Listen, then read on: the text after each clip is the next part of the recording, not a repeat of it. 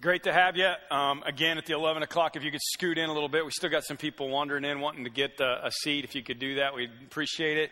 Um, there's some room at 9 o'clock, so, you know, if you could shift over. I, I don't know. There, there was still a lot, a lot of room at, at the Saturday night, but I do want to encourage you to think about trying to get out at 11. 11's always the one that goes first. So thanks for being here. We're glad you're here. Scoot in. Let's uh, fill the place up. We started this What Would Jesus Hate last week. We decided that Jesus would hate anything that gets in the way of his love, okay? That's where I'm coming at from this. Last week I talked about uh, how Jesus got mad when the disciples tried to keep the children from coming to him. And he said, Let the children come to me and, and don't mess with my kids because if you mess with my kids, you'd be better off sunk in the bottom of the lake, okay? So then we talked a little bit about what we could do about it. And I just want to thank you because our, our, our crisis pregnancy center was inundated. We had at least 30 people sign up to help them. Um, our adoption uh, booth that we had set up, we got all kinds of families. We talked last week, if 7% of the world's Christians would adopt, there'd be no orphans left. And we got a lot of people thinking about it. So you're going to see a lot of kids from a lot of different nations around here. And I'm excited about that.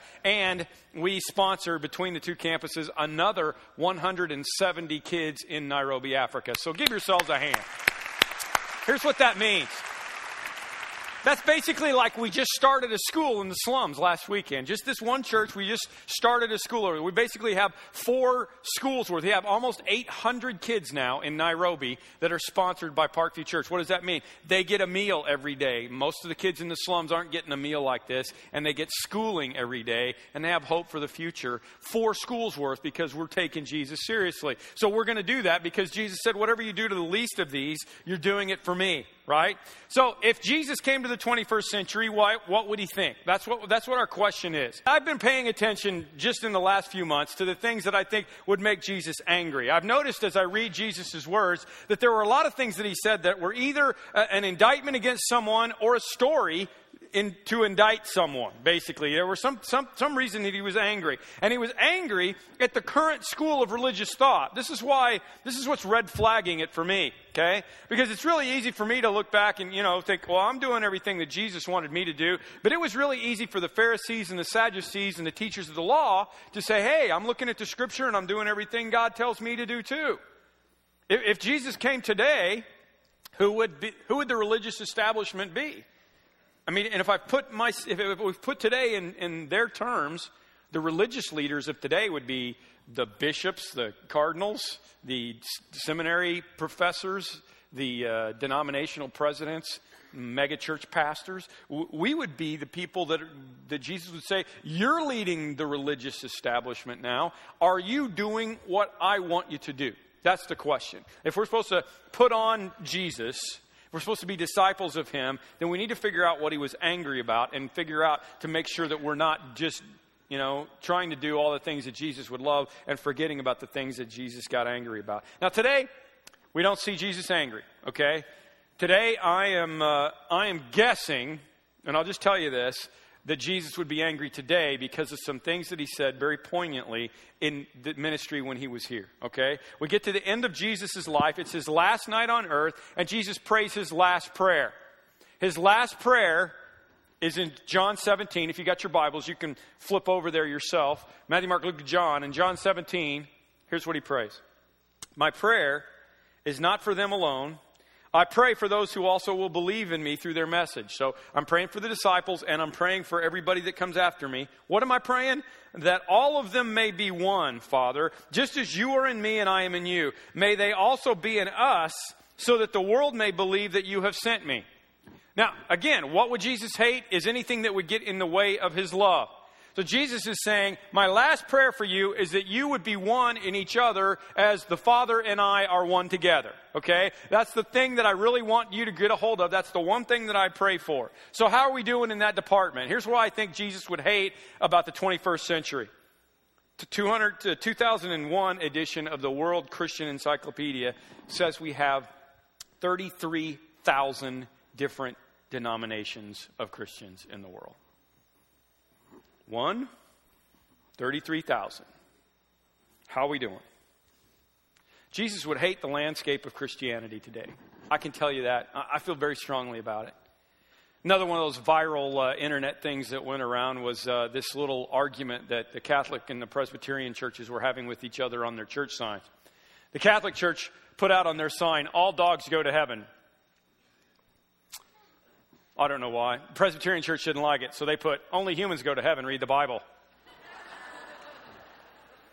so the Catholic Church put, God loves all his creations, dogs included. The Presbyterians put, Dogs don't have souls, this is not open for debate. The Catholics put, Catholic dogs go to heaven, Presbyterian dogs can talk to their pastor.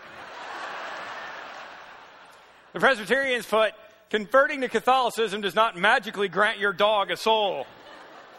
The Catholics put, free dog souls with conversion. Catholics win this one, by the way. Dogs aren't animals, the Presbyterian said. There aren't any rocks in heaven either. The Catholics said, all rocks go to heaven. Now, it's okay to laugh at that because it wasn't really true. I did a little work on this and found out that uh, there's an actual website. There's a website for everything. There's a website that you can go to and generate your own church signs. Okay, I made my own right here from the Holy Harlow Church. Okay? It was all made up, thankfully. You know, I'm thankful for that because if that was going on out in the world, how would it make the world feel? Well, guess what? The reason we laughed about that is because we know that that's not too far from the truth. Churches fighting against each other is something that's been going on for a long time. Christians fighting against each other is something that's gone on from the very beginning, as a matter of fact. If you got your finger in John 17, flip over to Mark 9 for a second, or I'll put it up on the screen if you don't have your Bible. It started at the very beginning. Listen to this. Teacher said, John, this is John. We saw a man driving out demons in your name, and we told him to stop because he was not one of us. Are you kidding me? What was he doing? He was driving out demons in Jesus' name. And the disciples said, Hey, you're not one of us. Stop that. Demon, you get back in there. Well, what were they doing? Jesus said, Do not stop him. No one who does a miracle in my name can in the next moment say anything bad about me. For listen to this and remember it. For whoever is not against us is for us. Come on, you guys.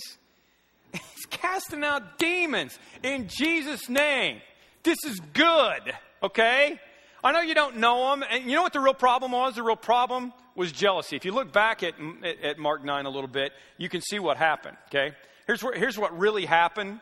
What really happened is the disciples earlier in Mark 9 were trying to drive out demons, and they had one they couldn't get out. Well, this is just kind of funny, you know? Get demon, come out! Come, please come out! You know, I'll give you some money if you come out. The demon wouldn't come out. So Jesus kind of gets on him. Here's his words in verse 19. He says, I mean, Jesus is tough sometimes. I want you to see this. On the disciples, he said, Oh, unbelieving generation, how long will I stay with you? How long do I have to put up with you? Bring the boy to me. And he knocked the demon out of him, and they went on their merry way. So you see what happened? Jesus got mad at disciples because they couldn't cast out a demon. They're walking along, and all of a sudden they see some other disciples that they don't know casting out a demon, and it worked, and they're jealous. It's kind of the bottom line for a lot of what happens in Christianity it's jealousy. They say there's a big difference in the wild on the range between wild horses and wild donkeys. Wild horses, I mean, back in the days, in the frontier days, there were wild donkeys that roamed around just as much as there were packs of wild horses. The problem is that donkeys didn't last as long because horses are smarter than donkeys. Okay? There's a reason that we understand who they are and the difference between them. Wild horses, I'm told, when they are attacked by a mountain lion or a pack of wolves or whatever, when they're attacked, they will put their heads together with their feet out so that they can kick out at the wild animal. Now, imagine if you've ever been around horses, you always want to stay away from the back end, right? You don't want to get kicked by one of those. So imagine there's five or six or, or eight horses with their heads together and all their, all their hands in kicking out. You're a wolf, you're a coyote, you're like, forget that, I'm going after a rabbit. I don't want to mess with that, right? You know what donkeys do? Wild donkeys do exactly the opposite. They stick their heads out and they kick each other. I'm not kidding. Does that sound familiar? Does it sound like the body of Christ sometimes? Here, here's what happened, okay? In the very beginning, the church was strong. There was persecution immediately by Nero and by the people around. People were dying. All but one of the apostles died a martyr's death for their faith. And, and what did that do? That brought them together and they got their heads together and they kicked out and, and it made them grow and it made them strong. But along the way, donkeys have infiltrated our ranks. And today we see a lot of that kind of behavior going on all over the world. Let me be clear. I think it's perfectly wonderful that there are different churches for people who believe differently. Everybody can't go to one church. I certainly don't want everybody here, okay? But it's okay for that to happen. At the same time, we all have to make sure that we work together. That was Jesus' last prayer. Max Lucado wrote it really well. Let me read this to you. God has enlisted, in his, enlisted us in his navy and placed us on his ship. The boat has one purpose to carry us safely to the other shore. It's not a cruise ship, it's a battleship. We aren't called to a life of leisure, we're called to a life of service. Everyone has a different task. Some are concerned with those who are drowning and snatching people from water. Other, uh, others are occupied with the enemy, so they man the cannons of prayer and worship. Still others devote themselves to the crew, feeding and, and training the crew members. Though different, we're all the same. Each of us can tell of a personal encounter with the captain. Everyone got a personal call. He found us in the seaport and he invited us onto the ship. We have all followed him across the gangplank of his grace onto the same boat. One captain, one destination. And though the battle is fierce, the boat is safe, for our captain is God, it will not sink. There is, however, concern for the disharmony of the crew.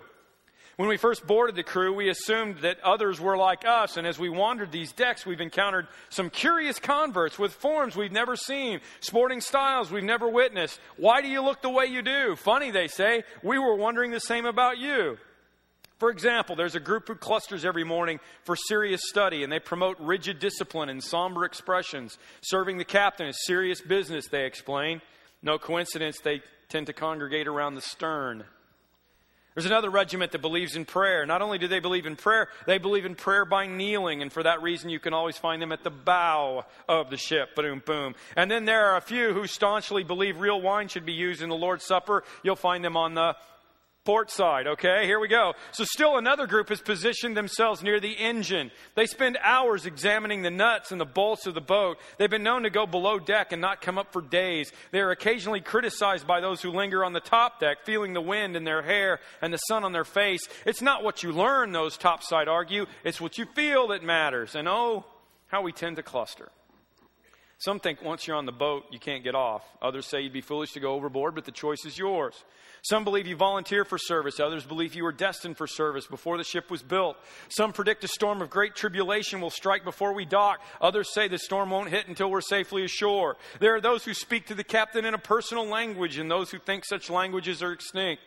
There are those who think the officers should wear robes. Those who think there should be no officers. Those who think we're all officers and we should all wear robes. And oh, how we tend to cluster. And then there's the weekly meeting at which the captain is thanked and his words are read. All agree on its importance, but few agree on its nature. Some want it loud, others want it quiet. Some want ritual, others want spontaneity. Some want to celebrate so they can meditate, others want to meditate so that they can celebrate. Some want a meeting for those who've gone overboard. Others want to reach those overboard, but without going overboard, and neglecting those who were on board. And oh, how we tend to cluster. The consequence is a rocky boat, trouble on deck, Fights have broken out, sailors refusing to speak to each other, even times when one group refuses to acknowledge the presence of others on the ship. Most tragically, some adrift at sea have chosen not to board the boat because of the quarreling of the sailors. What do we do? We'd ask the captain. How can there be harmony? On the last night of his life, Jesus prayed the prayer that stands as a citadel for all Christians, Max writes. I pray for these followers, but I'm praying for all those who believe in me because of their teaching. Father, I pray that they can be one as you are in me and I am in you. I pray that they can be one in us and the world will believe that you have sent me. Jesus, knowing the end is near, prays one final time, Max says. Striking, isn't it, that he prayed not for their success, not for their safety, not for their happiness, he prayed for their unity, prayed that they would love one another. In Jesus' last prayer, he prayed that you and I would be one. Early in my pastorate at this church, the church was pretty small back in the early 90s. There was me and one other pastor on staff. We went over to visit a family who was coming to our church at that. And um, they, they were young Christians, and they had some older Christian friends that wanted to meet with us and find out some doctrinal things.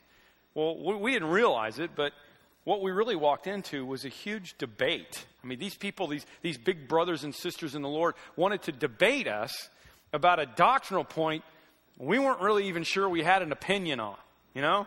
And as I've studied it more over the last 15 years or so, I realize I have less of it. It's one of those unanswerable questions that Christians have been divided over for years and years and years. So as we were trying to maybe argue kind of the point that we thought might be ours, we really got hammered. I mean, these people, these people had their defense. They had their arguments down. They had the Bible, you know, verses all memorized, and they just, they just hammered us. And we just kind of walked away going, you know, sorry, uh, I, I, I'm not sure this is really that important, but you win, okay?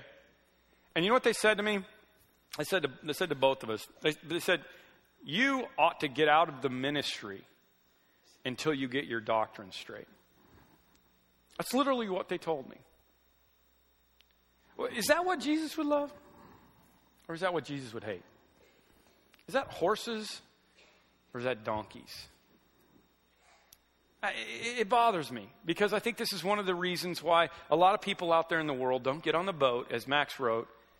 It's because they see the quarreling of the sailors and they think, well, why would I want to get on that boat?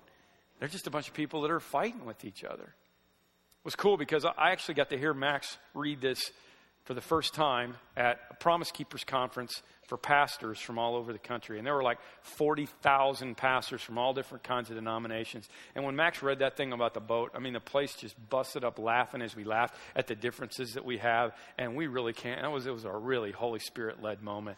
It was one of those moments that I think Jesus would have just been so proud. And then the moment when the people told me I ought to get out of ministry because I didn't believe the way they did would have been one of those moments that Jesus hates. Here's what Here's what I need you to know, okay? If I ever catch any of you from Parkview having one of those we're better than you moments with somebody from another church, I will kick you myself. Are we clear on that? Okay? We're not better than anybody else. Nobody's better than anybody else. We're all together on the same ship. We're all supposed to be working together. The psalmist said it this way how good and pleasant it is when brothers live together in unity. What happens there? There, the Lord bestows his blessing and even life evermore.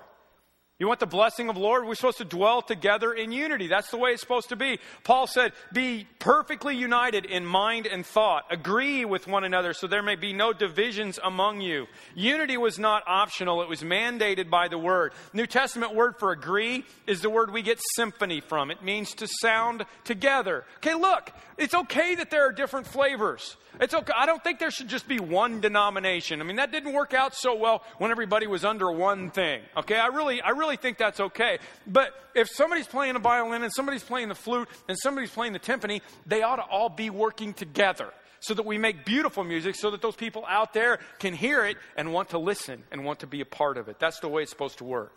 Now, maybe you're here at Parkview today and you're not sure what kind of instrument this is. Let, let me just assure you of a couple of things, okay? We're, we're a non denominational church. That does not mean we're against denominations. That means we ain't got one. Okay? That's all it means. There's no other denomination that we're a part of. We're a completely independent church. Okay? Our goal is to bring everybody together. So you're going to find, as I do a little exercise at the end of this sermon, you're going to find that we have a lot of people from a lot of different backgrounds here, and I think that makes God happy. Let me say one other thing. We are not Protestants. I don't know who it is that decided that all the world had to get divided up between Catholics and Protestants. Okay? I don't know who made that up, but I'm not playing by those rules. The root word of Protestant is protest. Okay? I am not protesting the Catholic Church. Most of you came from a Catholic background, and the very last thing I want to do is try to protest where you came from, okay? We just want to bring the body of Christ together. Let me tell you something. Jim Caviezel, the actor who played Jesus, is coming in a few weeks. He is a strong, practicing Catholic. If one of you knuckleheads goes up to him and says, Jim, I just love Parkview so much more than the Catholic church I grew up in, what am I going to do? I'm going to kick you, okay? I just want to make sure you got that down, all right? This church was started in 1951. I know a lot of you would be surprised at that. It's been around for a long time. It came out of a movement that started in the early 1800s in our country called the Restoration Movement. Okay? What, what happened was that there were preachers coming over from England into the new country here, and what they were finding is there weren't a lot of churches like theirs. Okay? One guy that started this thing, his name was Thomas Campbell. He was a preacher in Scotland in the, listen to this, Old Light Anti-Burgher Seceder Presbyterian Church. Can you imagine putting that on your sign? We're the Old Light Anti-Burgher Seceder Presbyterians. If you're an Old Light Anti-Burgher Seceder Presbyterian, please come and worship here with us. If you're a new light or a Bud Light or some other kind of light, you're not welcome here. And by the way, we're anti burger. I don't know what that means. We're vegetarian. I don't know. Whatever and we're Seceder, and we're Presbyterian. So if you could get those four things all lined up, you could worship with us. So he comes over to the new country, he comes over to America, and he can't find any of them. He's like, I want to start a church, but there's no Old Light Anti-Burgher Seceder Presbyterian, so what am I supposed to do? So he decides, well, maybe I should just read the Bible and preach the Bible and, like, see what happens. And that's pretty much where we're at today. Let's just read the Bible and preach the Bible and see what happens. They had some church slogans that they adopted. One was from the great church father Augustine, which said this it's beautiful. In doctrine, we'll have unity. In matters of opinion, we'll have liberty. And in all things, love. Isn't that good? In, in doctrine, unity. I mean, we, uh, Jesus is the Son of God. Jesus is the way to heaven. We got to have unity on the things that are doctrinally important. But in matters of opinion, drinking, dancing, speaking in tongues, whatever it is that there's a matter of opinion on, we're going to have a lot of liberty. And in all things, we're going to have love because that's what Jesus prayed for. Anytime you get in a church that thinks, now the second phrase is this we're not Christians only. We're not the only Christians, but we're Christians only. We're not the only Christians, we're Christians only, okay? If you ever get at a church and they think they're the only Christians, run away. Please. That's cult, okay? Now, I'm going to tell, it reminds me of a great joke. It's very, very funny, but I don't want to pick on a denomination, so I'm going to ask for you. Somebody call out a denomination name. Catholic. Catholic. Okay, I'm picking on the Catholics today because of Mike, okay? It's not my joke, okay? This guy's going through heaven, and uh, he's died, and St. Peter's taking him on a tour of heaven, and he's going along, and, you know, and Peter is like, hey, look, here's the Methodist room, there's the Methodist in there, and there's the Presbyterian room, and there's the Baptist room, and there's the Charismatic room. Yeah, it's kind of loud in there, you know, he's kind of going around, and he's showing everybody, and then he gets really quiet, and he says, now listen, be really quiet going by here. This is the Catholic room, and they think they're the only ones here. It's Mike's joke. I'm, I'm, it's not mine. I'm, I'm not picking. It was Baptist in the last service. It could be any denomination. It could be the church. It could be a Christian church like this that I grew up in. A lot of times people think they're the only ones there. You know, they're going to be the only ones in heaven. They're the only ones that have everything figured out. Okay? That's not true. It's just not true. I did my undergraduate work at a very conservative Bible college affiliated with this movement that we're a part of. Got my master's degree from a Southern Baptist seminary, did some of the work at a Presbyterian seminary, and did an internship in an Episcopalian hospital. My doctorate is from a different kind of non denominational grad school, which had professors and students from every flavor and a bunch of different countries. And you know what I found? As I've gotten out there in the rest of the world, the more I'm around Christians who aren't like me, the deeper I grow because there are a lot of people out there who believe differently than me that follow God in ways that I don't understand, and they make me a better person. Paul said it like this As a prisoner for the Lord, then, I urge you to live a life worthy of the calling you've received. Be completely humble and gentle. Listen to this. Be patient, bearing with one another. Make every effort, make every effort to keep the unity of the Spirit through the bond of peace. There's one body. There is one body and one Spirit, just as you were called to one hope. Just as you were called to one hope okay? When you were called, there was one Lord, there was one faith, there's one baptism, there's one God and Father of all, who is over all and through all and in all. One hope. There's one faith, one Lord, one faith, one baptism, one God. It happens within churches as well.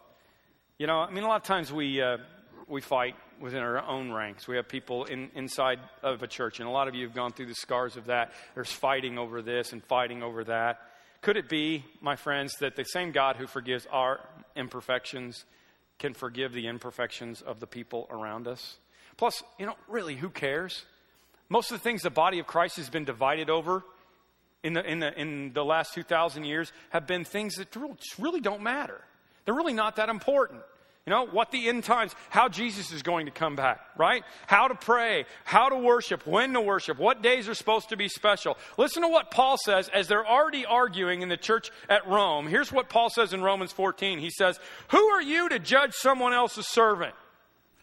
He says, verse 10, why do you judge your brother or look down on your brother? Verse 13, let us stop passing judgment on one another. Verse 22, whatever you believe about these things, keep it between yourself and God. And then in verse 19, he kind of clinches the whole thing. He says, Let us make every effort to do what leads to peace and mutual edification. That's what the body of Christ is supposed to do. It took me a while in this life to realize there were a lot of good people who believe differently than I do. Some of them are wrong. And you know what? What I'm going to find out is when Jesus comes back, I was wrong too. Matter of fact, it does me a lot of good. I hope it doesn't freak you out for me as your pastor to tell you this, but I have been wrong before. My daughter's up in the balcony somewhere. You can ask her. I have been wrong before, and I will be wrong again. Okay? I've, I've, even changed my mind in 25 years of ministry about some things along the way, and I'm in a different place now than I was before. I want you to know that. It's pretty freeing for me to realize that I've been wrong before and I'll be wrong again. As a matter of fact, I would like for all of you to get over that too. So could you just repeat after me? I am wrong. And some of you husbands and wives are like, what? What was that? Let's do it again. Okay, get your little recorder ready on your cell phone. Here we go. I am wrong. All right, see, do you see how easy that is? Once you get over that fact, you can get over the pl- uh, to the place where everybody on the ship doesn't have to necessarily believe in you because you might be wrong. And once you get to that point, it makes everything a lot better. We're called to unity, not being right. That's what we're called to. He didn't pray, I, I pray, Lord, that their doctrine will be their doctrine will be exactly right. He didn't pray for that. He prayed, make them one. Make them one. So what are we going to do? I told you during this series, we're not just going to talk about it, we're going to do something. Uh, we're going to talk about what we can do to solve this problem. Last week we, we had a great head start with the children thing. This week is a couple of things. One thing we're going to do as a church, you don't have to really have a part of, but we've decided as a church that we're going to have a little, uh, a little conference. We're calling it Synergy. We're having a little conference a week from Monday. We invited, we did this several weeks ago, but we sent out invitations to 1,200 neighboring churches. Basically, any church within a, you know, certain mile radius, we sent out an invitation to, and we invited invited them. Plus, we got churches from Champaign and churches from all over that are going to come to this thing. I invited my friend Dave Stone, who preaches at one of the largest churches in the country down at Southeast in Louisville. Uh, our friend who comes and preaches every once in a while. He's going to come up and he's going to lead. He's going to teach. We're going to have roundtable discussions where we can learn from them and they department. Here's what I think Jesus would hate about the 21st century. The 200 to 2001 edition of the World Christian Encyclopedia says we have 33 thousand different denominations of Christians in the world. One, 33,000. How are we doing? Jesus would hate the landscape of Christianity today. I can tell you that. I feel very strongly about it. Another one of those viral uh, internet things that went around was uh, this little argument that the Catholic and the Presbyterian churches were having with each other on their church signs. The Catholic Church put out on their sign, All dogs go to heaven. I don't know why. The Presbyterian church didn't like it, so they put, only humans go to heaven, read the Bible. so the Catholic Church put, God loves all his creations, dogs included. The Presbyterians put, dogs don't have souls, this is not open for debate. The Catholics put, Catholic dogs go to heaven, Presbyterian dogs can talk to their pastor. The Presbyterians put, Converting to Catholicism does not magically grant your dog a soul. The Catholics put free dog souls with conversion. Catholics win this one, by the way. Dogs aren't animals, the Presbyterian said. There aren't any rocks in heaven either. The Catholics said, all rocks go to heaven. now, It's okay to laugh at that because it wasn't really true. I did a little work on this and found out that uh, there's an actual website. There's a website for everything. There's a website that you can go to and generate your own church signs. Okay, I made my own right here from the Holy Harlow Church. Okay? It was all made up, thankfully. You know, I'm thankful for that because if that was going on out in the world, how would it make the world feel? Well, guess what? The reason we laughed about that is because we know that that's not too far from the truth. Churches fighting against each other is something that's been going on for a long time. Christians fighting against each other is something that's gone on from the very beginning, as a matter of fact. If you got your finger in John 17, flip over to Mark 9 for a second, or I'll put it up on the screen if you don't have your Bible.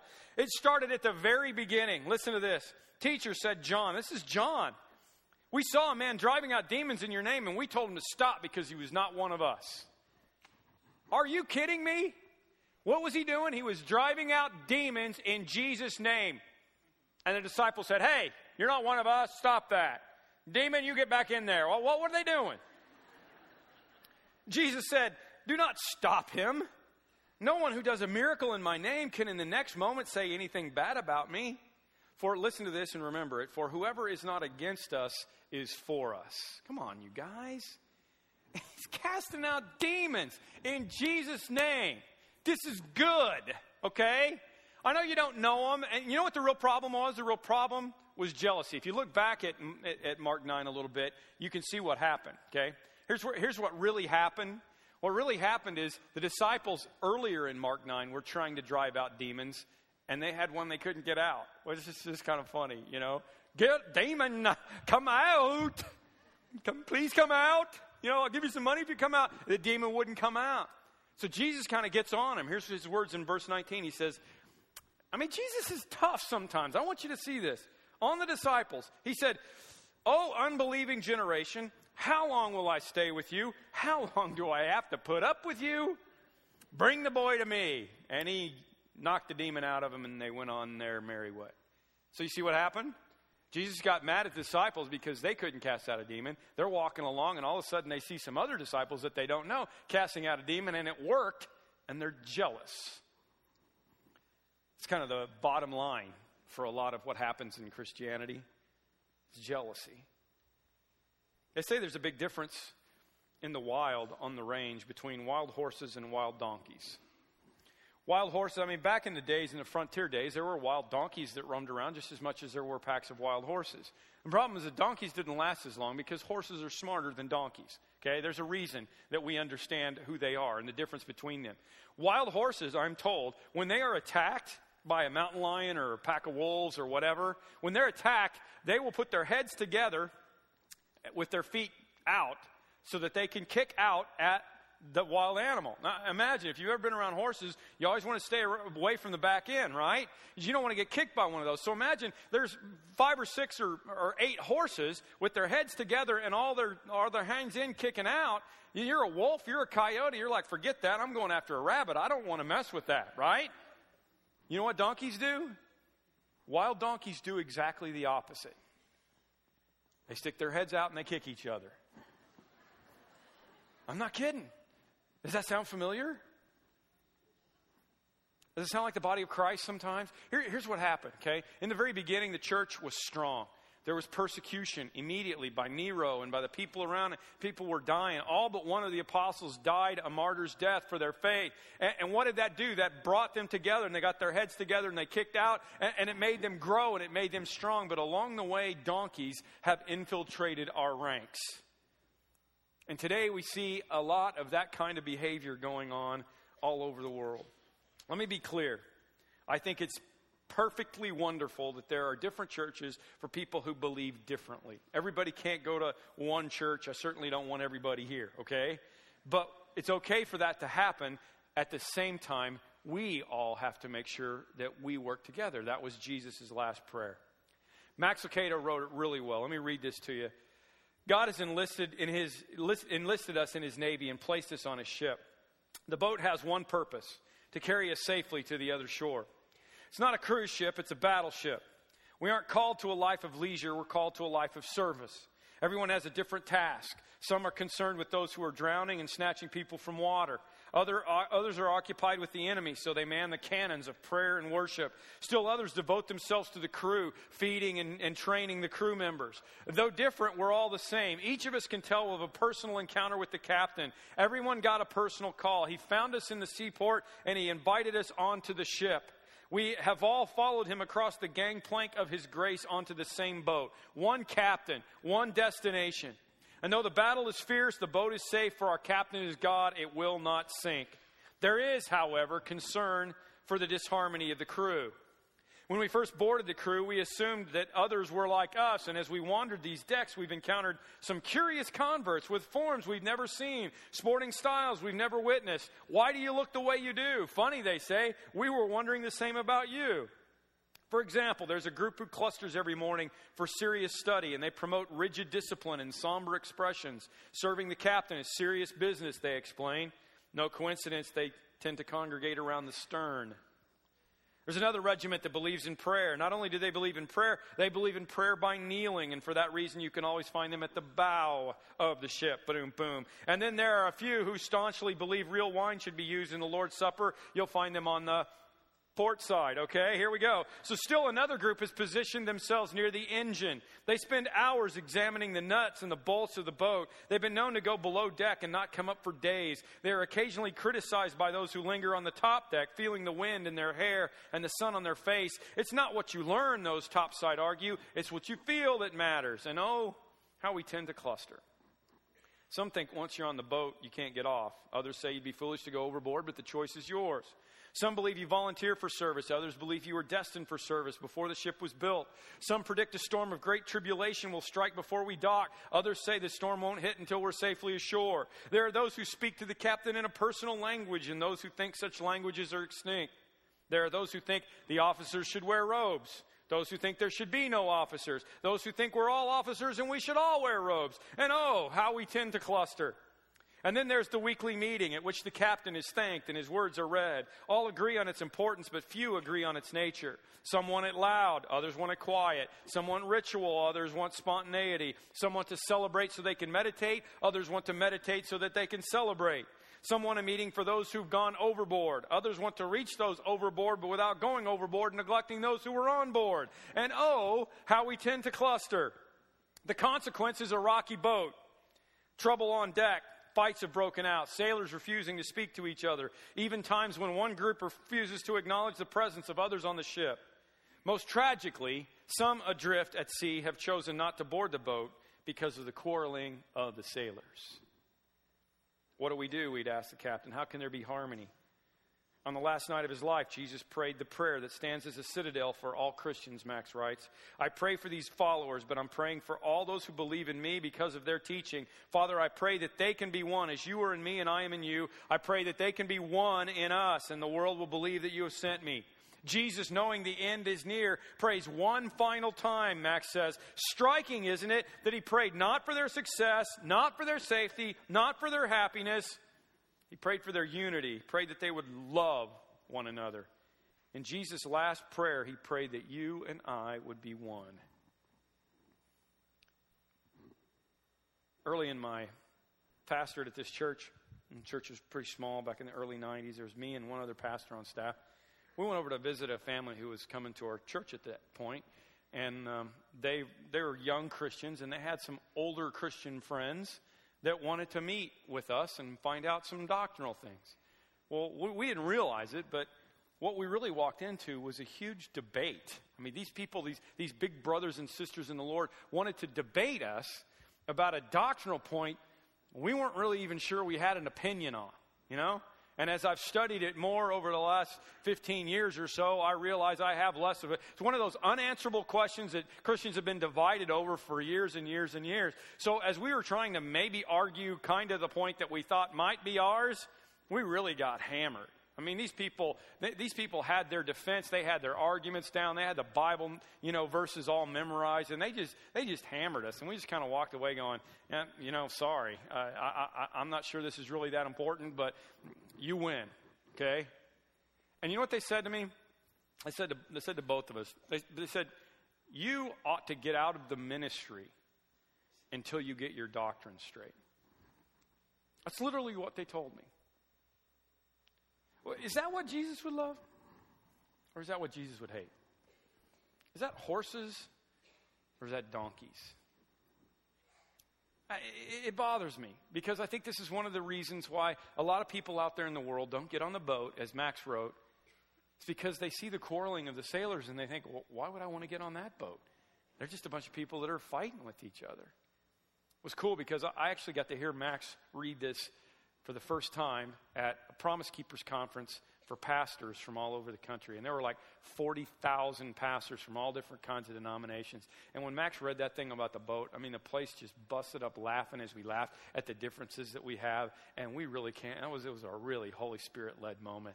It was one of those moments that I think Jesus would have just been so proud. And then the moment when the people told me I ought to get out of ministry because I didn't believe the way they did would have been one of those moments that Jesus hates. Here's what, here's what I need you to know, okay?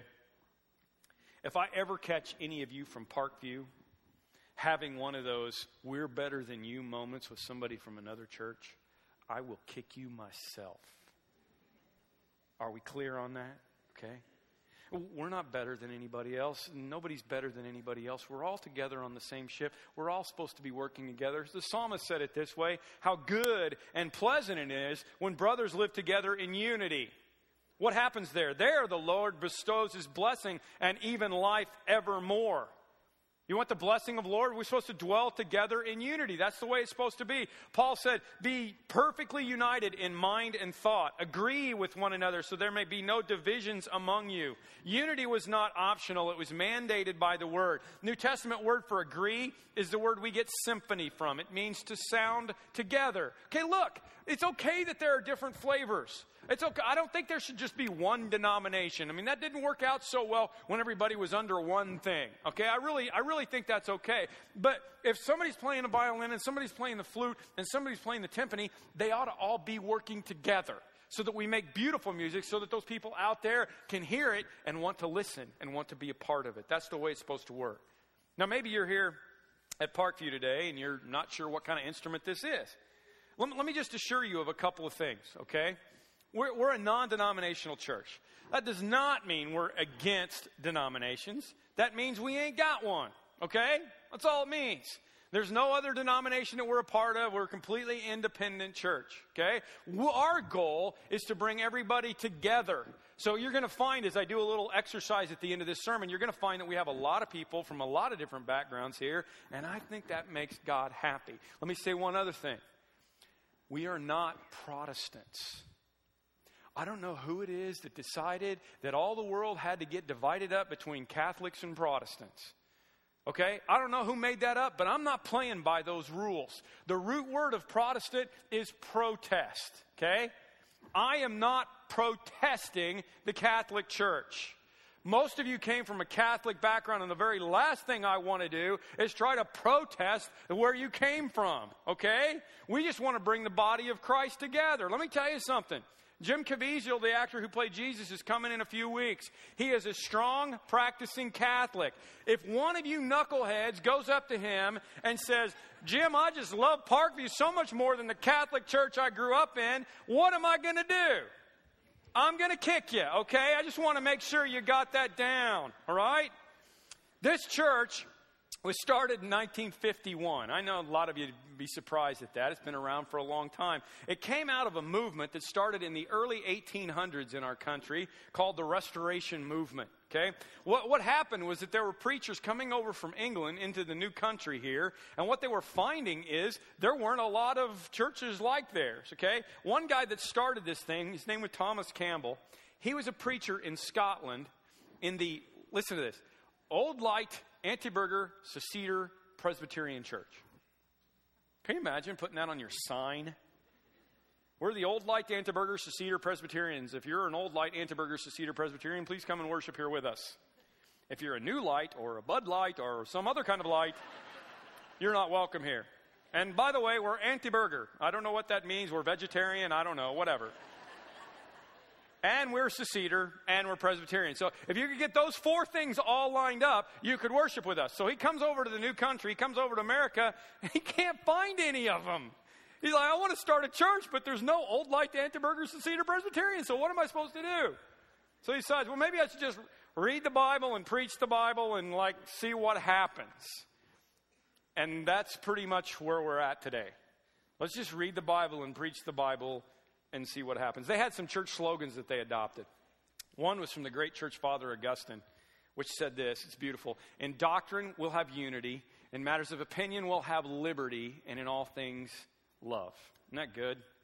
In, in doctrine, unity. I mean, we, uh, Jesus is the Son of God. Jesus is the way to heaven. We got to have unity on the things that are doctrinally important. But in matters of opinion, drinking, dancing, speaking in tongues, whatever it is that there's a matter of opinion on, we're going to have a lot of liberty. And in all things, we're going to have love because that's what Jesus prayed for. Anytime you get in a church that thinks, now the second phrase is this we're not Christians only. We're not the only Christians, but we're Christians only. We're not the only Christians, we're Christians only, okay? If you ever get at a church and they think they're the only Christians, run away. Please. That's cult, okay? Now, I'm going to tell, it reminds me of a great joke. It's very, very funny, but I don't want to pick on a denomination, so I'm going to ask for you. Somebody call out a denomination name. Catholic. Catholic. Okay, I'm picking on the Catholics today because of Mike, okay? It's not my joke, okay? This guy's going through heaven, and uh, he's died, and St. Peter's taking him on a tour of heaven, and he's going along, and, you know, and Peter is like, hey, look, here's the Methodist room. There's the Methodist in there, and there's the Presbyterian room, and there's the Baptist room, and there's the Charismatic room. Yeah, it's kind of loud in there, you know, he's kind of going around, and he's showing everybody, and then he gets really quiet, and he says, now listen, be really quiet going by here. This is the Catholic room, and they think they're the only ones here. It's Mike's joke. I'm, I'm, it's not mine. I'm, I'm pick, it was Baptist in the last service. It could be any denomination. It could be the church. It could be a Christian church like this that I grew up in. A lot of times people think they're the only ones there. You know, they're going to be the only ones in heaven. They're the only ones that have everything figured out, okay? That's not true. It's just not true. I did my undergraduate work at a very conservative Bible college affiliated with this movement that we're a part of. Got my master's degree from a Southern Baptist seminary, did some of the work at a Presbyterian seminary, and did an internship in an Episcopalian hospital. My doctorate is from a different kind of non denominational grad school, which had professors and students from every flavor and a bunch of different countries. And you know what I've found? As I've gotten out there in the rest of the world, the more I'm around Christians who aren't like me, the deeper I grow. Because there are a lot of people out there who believe differently than me, that follow God in ways that I don't understand, and they make me a better person. Paul said it like this As a prisoner for the Lord, then, I urge you to live a life worthy of the calling you've received. Be completely humble and gentle. Listen to this. Be patient, bearing with one another. Make every effort, make every effort to keep the unity of the Spirit through the bond of peace. There's one body. There is one body and one Spirit, just as you were called to one hope. Just as you were called to one hope okay? When you were called, there was one Lord, there was one faith, there's one baptism, there's one God and Father of all, who is over all and through all and in all. One hope, there's one faith, one Lord, one faith, one baptism, one God. It happens within churches as well. You know, I mean, a lot of times we, uh, we fight within our own ranks. We have people in, inside of a church, and a lot of you have gone through the scars of that. There's fighting over this and fighting over that. Could it be, my friends, that the same God who forgives our imperfections can forgive the imperfections of the people around us? Plus, you know, really, who cares? Most of the things the body of Christ has been divided over in the, in the, in the last 2,000 years have been things that really don't matter. They're really not that important. You know, what the end times, how Jesus is going to come back, right? How to pray, how to worship, when to worship, what days are supposed to be special. Listen to what Paul says as they're already arguing in the church at Rome. Here's what Paul says in Romans 14. He says, Who are you to judge someone else's servant? He says, verse 10, why do you judge your brother or look down on your brother? Verse 13, let us stop passing judgment on one another. Verse 22, whatever you believe about these things, keep it between yourself and God. And then in verse 19, he kind of clinches the whole thing. He says, Let us make every effort to do what leads to peace and mutual edification. That's what the body of Christ is supposed to do. It took me a while in this life to realize there were a lot of good people who believe differently than I do. Some of them are wrong. And you know what? What I'm going to find out is when Jesus comes back, I was wrong too. Matter of fact, I, it does me a lot of good. I hope it doesn't freak you out for me as your pastor to tell you this, but I have been wrong before. My daughter's up in the balcony somewhere. You can ask her. I have been wrong before, and I will be wrong again. Okay? I've, I've, even changed my mind in 25 years of ministry about some things along the way, and I'm in a different place now than I was before. I want you to know that. It's pretty freeing for me to realize that I've been wrong before and I'll be wrong again. As a matter of fact, I would like for all of you to get over that too. So could you just repeat after me? I am wrong. And some of you husbands and wives are like, what? What was that? Let's do it again. Okay, get your little recorder ready on your cell phone. Here we go. I am wrong. All right, see, do you see how easy that is? Once you get over that fact, you can get over the pl- uh, to the place where everybody on the ship doesn't have to necessarily believe in you because you might be wrong. And once you get to that point, it makes everything a lot better. We're called to unity, not being right. That's what we're called to. He didn't pray. I, I pray, Lord, that their doctrine will be their doctrine will be exactly right. He didn't pray for that. He prayed, make them one, make them one. So what are we going to do? I told you during this series, we're not just going to talk about it, we're going to do something.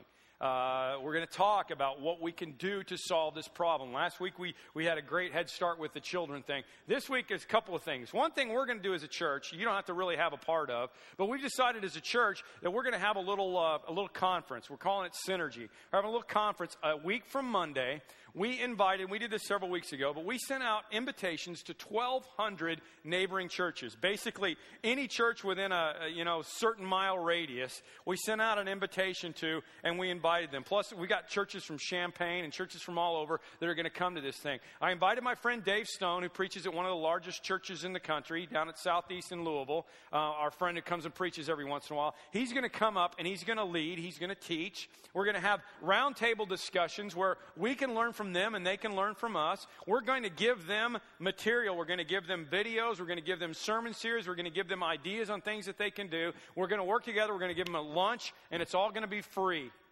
We decided that if we're going to if we're going to be serious about unity in the body of Christ, and this was Bill's idea, I thought it was fantastic. If we're going to be serious about it, and we're going to start by just inviting everybody in and getting together. So, if you know a pastor or a priest at another church who would like to come and find out what's going on at, at, this church and find out, you know, how we can learn from each other and sit in on this, please invite them. Have them call the church. It's a week from Monday, a week from tomorrow, and uh, we'd love to have them come. Okay. The other thing that you can do is there's a card in front of you in the chair back. I, I want to encourage you to do something. Okay. Just personally. Do you know someone that goes to another church? Do you know, uh, uh, especially if you know a pastor or a priest or a leader at another church, I would really encourage you to do this. You see, there's a note card there. It's got our scripture down there at the bottom and, uh, and just a, a, little label from Parkview. You could stick it in the mail with a postcard stamp or, or whatever you want to do. But here's what I want you to do somebody at another church, even if you don't know a leader at another church, maybe there's somebody that doesn't like it too much that you go here, okay? I hear that story every once in a while. Maybe there's, you know, somebody that you've had disagreement with doctrinally or somewhere along the way. Would you just stop and take a moment and say, hey, we were talking about unity today at, at, church, and I just want you to know you're my brother, you're my sister, and I love you, and I'm praying for you, and I'm praying for your church. Wouldn't be very hard. We could send out 5,000 of these this weekend, and we could start making a dent in the division of the body of Christ. I think that's what God would want us to do. Here's what Romans says Since we are all one body in Christ, we belong to each other, and each of us needs all the others. I'm going to show you a clip from a movie called Coach Carter. Samuel Jackson plays the part of Ken Carter, who was a successful sporting goods uh, business owner who went back to his high school in Richmond. This is a true story. Went back to his high school in Richmond, California, which is now a, a rough neighborhood, to coach the basketball team because they needed somebody to do it. Now, he's a tough coach and he decides to take a tough approach. And this one guy that you're going to see in this scene, Timo Cruz, he, uh, he decided he didn't like all the coach's rules, so he quit the team. Then he decided he wanted to come back on. The coach said, okay, but you're going to have to make up all the stuff that you've missed. You're going to have to make up all the, all the suicide runs and all the push ups and all the things that we've been doing. You're going to have to make it up. So we see the scene where we see what happens right here. Bring it in, guys. Go. Yo, bring it in, y'all. Hustle up. that's it for today. We have a game tomorrow, so get some rest tonight. And remember, ties and jackets tomorrow. Clay.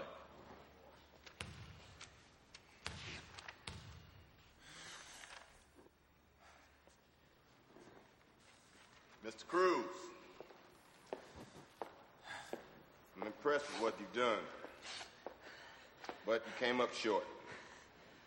You owe me 80 suicides and 500 push ups. Please leave my gym. Thanks, Clyde. Gentlemen, see you tomorrow. I'll do push ups for him.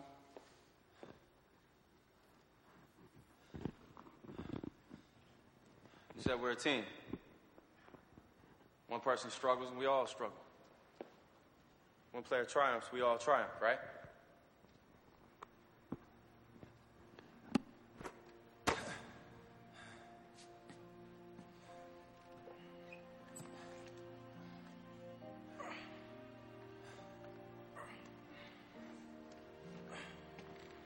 I'll do some. I'll run suicides too.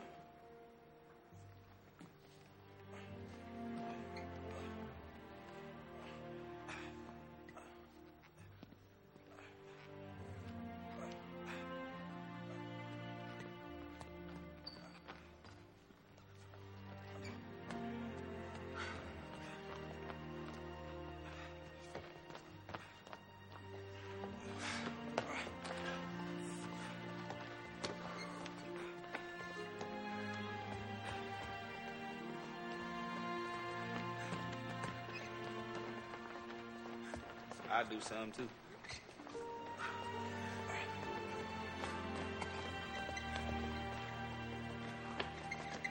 Quiet. Let's keep count. Call me when they're done.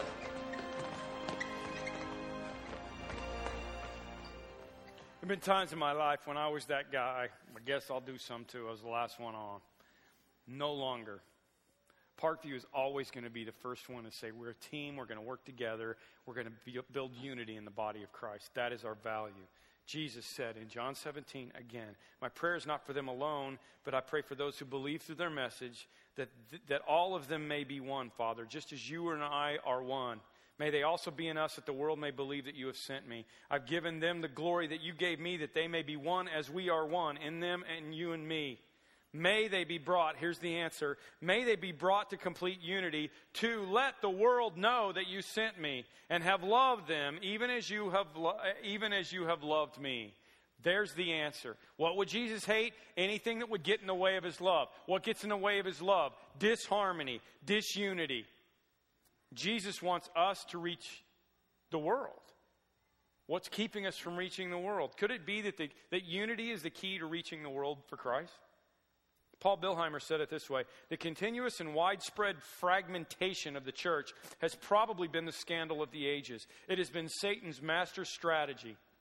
The sin of disunity probably has caused more souls to be lost than all the other sins combined. This is why disunity is what Jesus would hate. Because while we're arguing on board the boat, there's a bunch of people out there drowning. And they don't want to get on because they're thinking, why?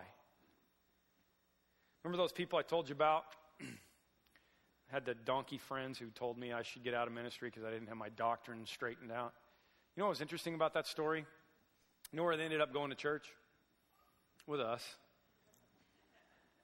They told their friends to go kick themselves or something, I don't know, and they decided to come with us because what they found with us was even though maybe our doctrine didn't necessarily exactly agree with them, what they saw was that the body of Christ here at Parkview is going to be about loving God and loving each other, and that's what was really important. And they got a hold of that. You see, what happens is when you leave this earth, when you get to the end, Jesus is not going to ask you what your view of the end times was. It's not going to be like Monty Python, you know, tell, tell me how many, you know, how many of this and um, answer all the questions and make sure you get it all right. When we get to the end, it's going to be the end. If you happen to go into the doctor's office one day and he says, you know what, it's incurable, there's nothing more we can do, you're not going to sit there and think, I wonder how many times we should have communion or how many cups we should use when we have it. When we get to the end of this life, there's only one thing that's going to matter. It could be summed up like this Jesus loves me, this I know, for the Bible tells me so. So, as we close, we're going to do a little uh, demonstration of what that unity ought to be like. I'm going to call out uh, denomination names, including Christian. If you've just never been a part of anything besides this, that'll be a denomination for you. I'm going to call out those names, and I want, if you were, grew up as a part of that church, I want you just to say that name back to me so we can kind of get a, a, you know, an idea of where everybody came from, okay? Let's try it. Methodist. Methodist. Nazarene. Baptist. Lutheran. Episcopal. There's always one quiet Episcopalian. I'm not kidding, there's always one. And they're really quiet, you know, Episcopal, okay? Presbyterian. All right, watch this. Catholic. Catholic. Reformed. Assembly God. Come on, Assembly of God. You're supposed to be happy about it. Woo! All right, Christian. All right. Now I know I I missed some. When I count to three, I want everybody just to, to yell out at the same time the background you came from, okay? One, two, three. Christian. Lovely, wasn't it? All right, now let's try it again. On the count of three, everybody just say the name Jesus. One, two, three. Jesus. You see that? Let's do it again. One, two, three. Jesus. Jesus said, If I am lifted up, I will draw all men to me. That's the harmony that we're supposed to have. Again, I don't think there's anything wrong. I'm not against denominations. I'm not against all those different things and the way that we grew up or the way that we're doing things here. I just wish we could all get together so that the world would know the love of the Father and the love of Jesus. That's the idea. Jesus said it this way By this will all men know that you are my disciples if you love one another.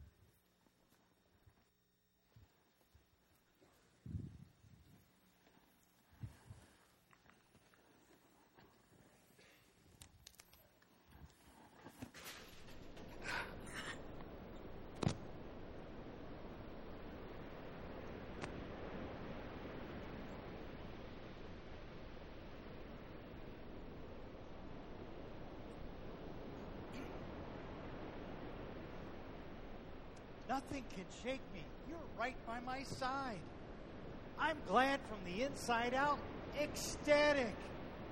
You've placed my, I've pitched my tent in the, in the sand of the land of hope. You've got my feet in the life path. With your face shining upon me like the sun, joy all around me.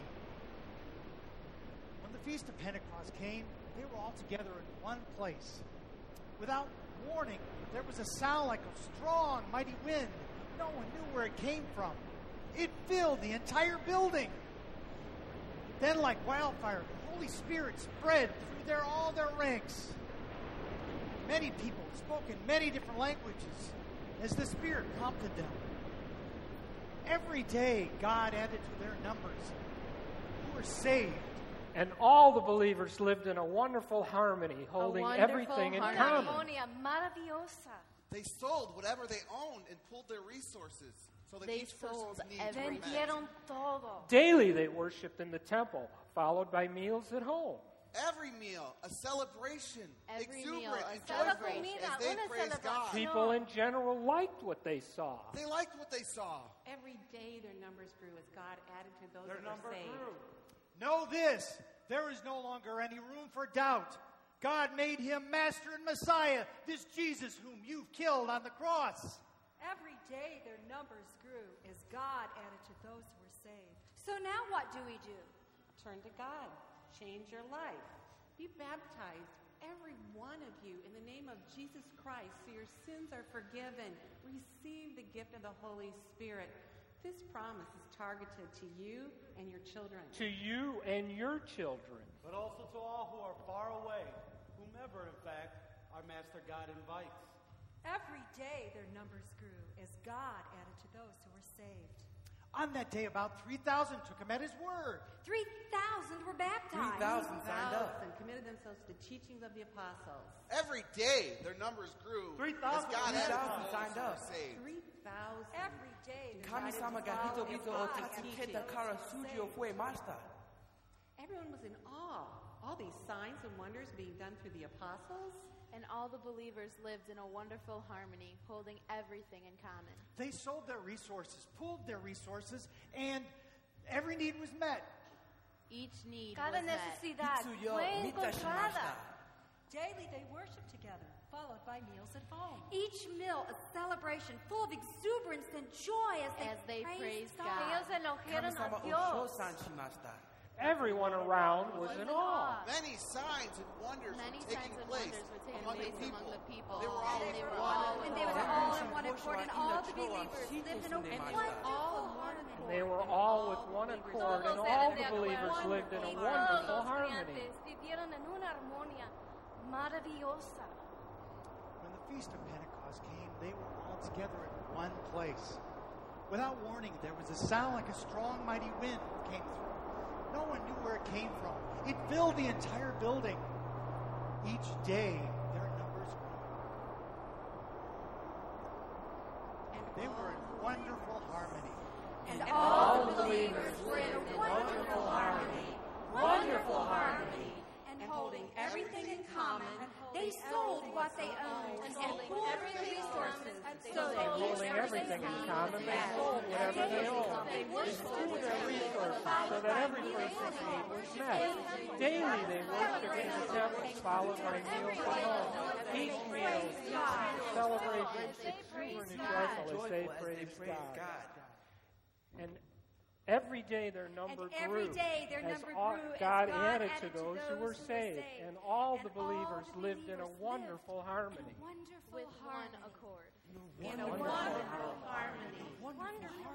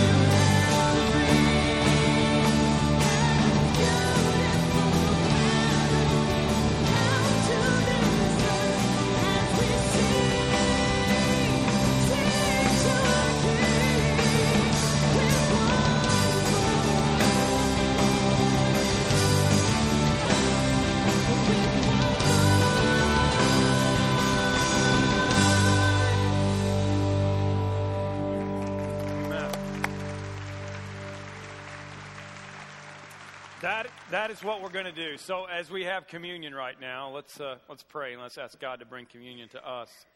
Lord, as we do celebrate communion, we realize that uh, that that's our time to be with you and to commune with you, to have union with you. That's the whole point. But at the same time, Lord, your your last prayer was that we would have union with each other.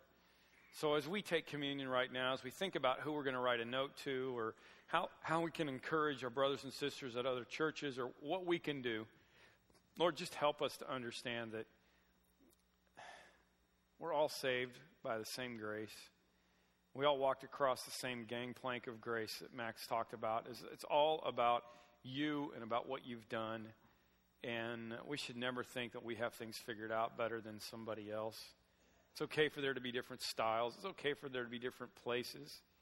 People are going to believe differently. Everybody should have a, a, a choice to be able to follow those things. But Lord, we've got to sing with one voice. We've got to be united. That was your prayer, and that's the only way the world is ever going to see. We talked about last week, Lord, if the world sees us taking care of kids, they're going to want to be a part of you. That's why you hate it when we don't do that.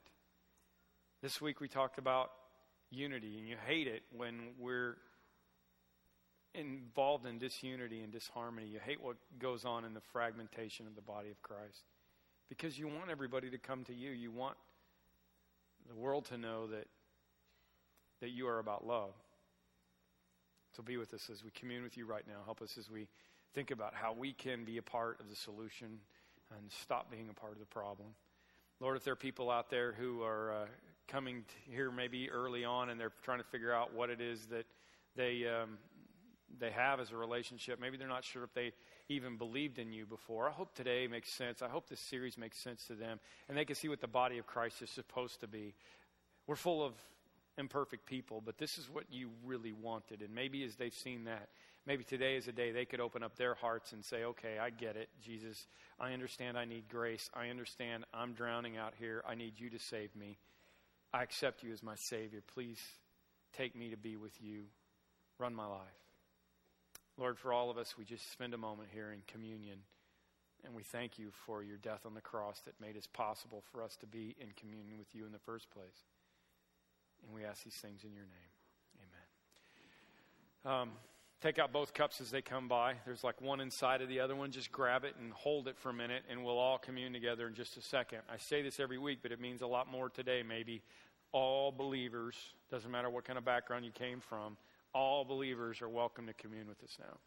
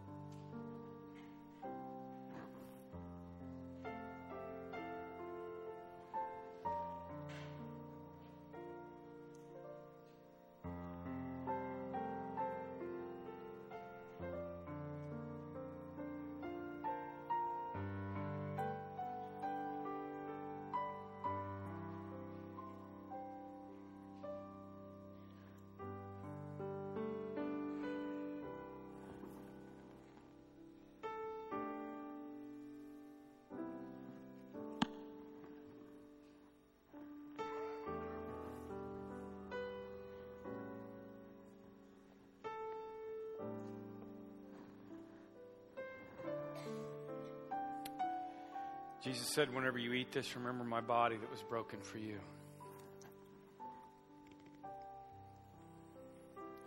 Whenever you drink this, remember my blood that was shed for you.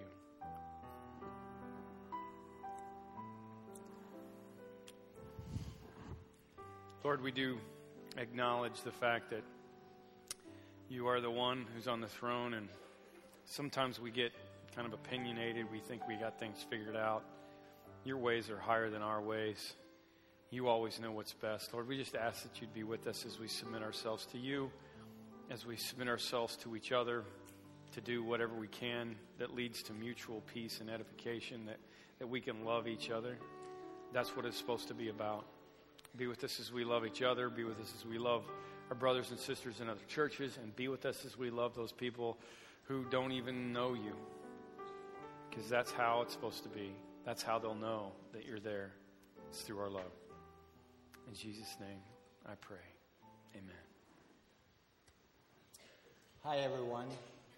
This is Heather. She comes today to give her life to Jesus and be united. And uh, baptism, let me tell you a little bit about Heather. There's a lot of stuff going on in her life. We've been at Children's Hospital for some time now, and she's doing testing and stuff like that. She doesn't know what's going on with her pain and stuff, but we know that uh, uh, she loves Jesus, and whatever's going to happen, she knows that uh, He's going to be with her every step of the way. And that is so cool. And I know you love Jesus. And so, Heather, I'm, proud of you. I, I'm excited about this day for you. And one other thing is that uh, today's her birthday. 16 years old. So, Heather, I'm going to ask you to repeat the good confession of faith, you and mine. I believe I believe that Jesus is the Christ, that Jesus is the Christ, the Son of the living God, the Son of the living God. and He is my Lord and Savior. He is my Lord and Savior. Amen. Mom and Dad's here to help. Awesome. And that's awesome. So, Heather, because of your confession of faith, because you love Jesus, we now baptize you in the name of the Father, Son, and Holy Spirit. They God? Happy birthday, Heather. Awesome. Way to go. Congratulations, you guys. Oh, that's incredible. Happy double birthday, Heather. That's really, really cool. Uh, we're going to pass the offering now. Uh, a little uh, encouragement. So far, our offerings in January have kind of reflected the economy. Um, and that's not good in case you know that. Um, so uh, let me encourage you, be faithful in your giving. I know times are tough. I know we're in a new season, but remember that God is the one that's in control of everything. Uh, we challenged a bunch of you to try tithing, and some of you have done it. I want to encourage you to stay with it. God's in control. Make sure you uh, make sure you acknowledge that. I, uh, I'm going to ask Bill to come out and do some uh, announcements because he doesn't think I'm smart enough to make them by myself. Not that I don't think you're smart enough. I know you're not smart enough. So, um, uh, I'll be sending out my resume tomorrow. So, um, uh, if you would open up your bulletins, there's a little insert in here. If you've been around here very long, you've heard us talk about our three R's that are. Uh, the first one is reach people with the gospel, raise them up, and release them to ministry. Well, over the past three years, uh, we've been slowly adding pieces to the second R, the raise portion uh, in order to raise people up so they can go out and do ministry. Well, we got a couple of, of major components that are being added right now that I want to make you aware of. The first one is uh, this adult classes winter session insert for 2009. Um, a, a, in the uh, Eat This Book series, Tim challenged us, if you remember, to pick up our fork and start feeding ourselves. Well, what this does is basically we've set the table for you, okay? If you're looking to take your next step with God and growing your relationship with Jesus, um, we've given you the opportunity here and set the table. There's an assortment of classes in here, everything from Bible and theology to spiritual practices to training. So uh, we really want to strongly encourage you to take this opportunity, look through this, sign up for an area of interest or an area you want to grow in, and let us, you know, let us help you out as you, as you learn to feed yourself. You'll notice there's a, some that have a, a fee to it. That's just to recover um, the cost for materials, so we're not making any money off these, obviously. Um, there's information on the front on how to sign up, so if you would do that, we want to challenge you to, to pick up the fork and uh, start feeding yourselves. Also, in this area, we've made a staff hire. Uh, Casey Tyke is going to be starting on staff with us tomorrow. Casey is a Lincoln uh, Seminary grad. He's also doing his doctoral work at Lincoln. and he's going to be moving up here with his wife Holly and uh, their baby girl, and he's joining our staff in the area of spiritual formation. This is going to be his uh, primary area. He's going to help us out in small groups as well. So we're excited. It took a long time. We've been looking for the right staff person, and we think Casey's the right guy. So make sure when you see him, you make him feel welcome. And since he's not here right now, he'll be here uh, tomorrow, and he'll be watching this service. On the count of three, we're going to say, Welcome, Casey, all right? One, two, three. Welcome, Welcome, Casey. Casey. All right, thank Be you, good to have you, man. Thanks, Bill. How's that biggest loser thing going for you? so, um,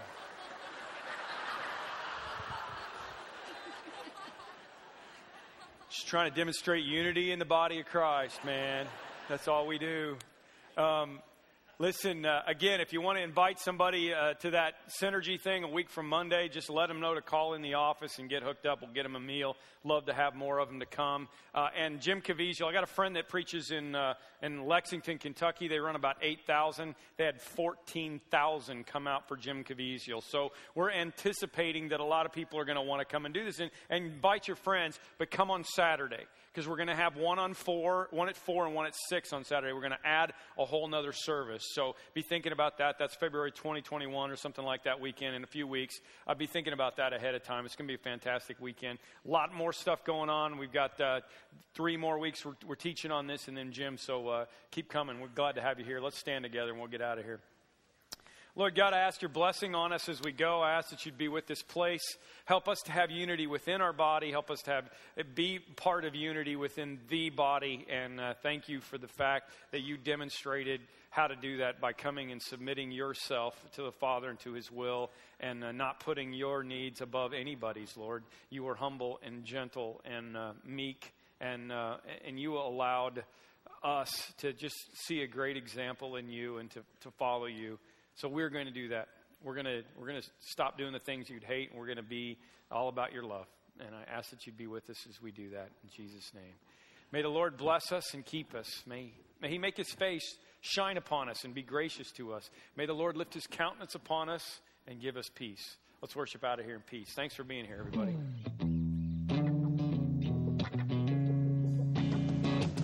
Thanks for being here this morning. Why don't you sing with us as we finish out? Bye.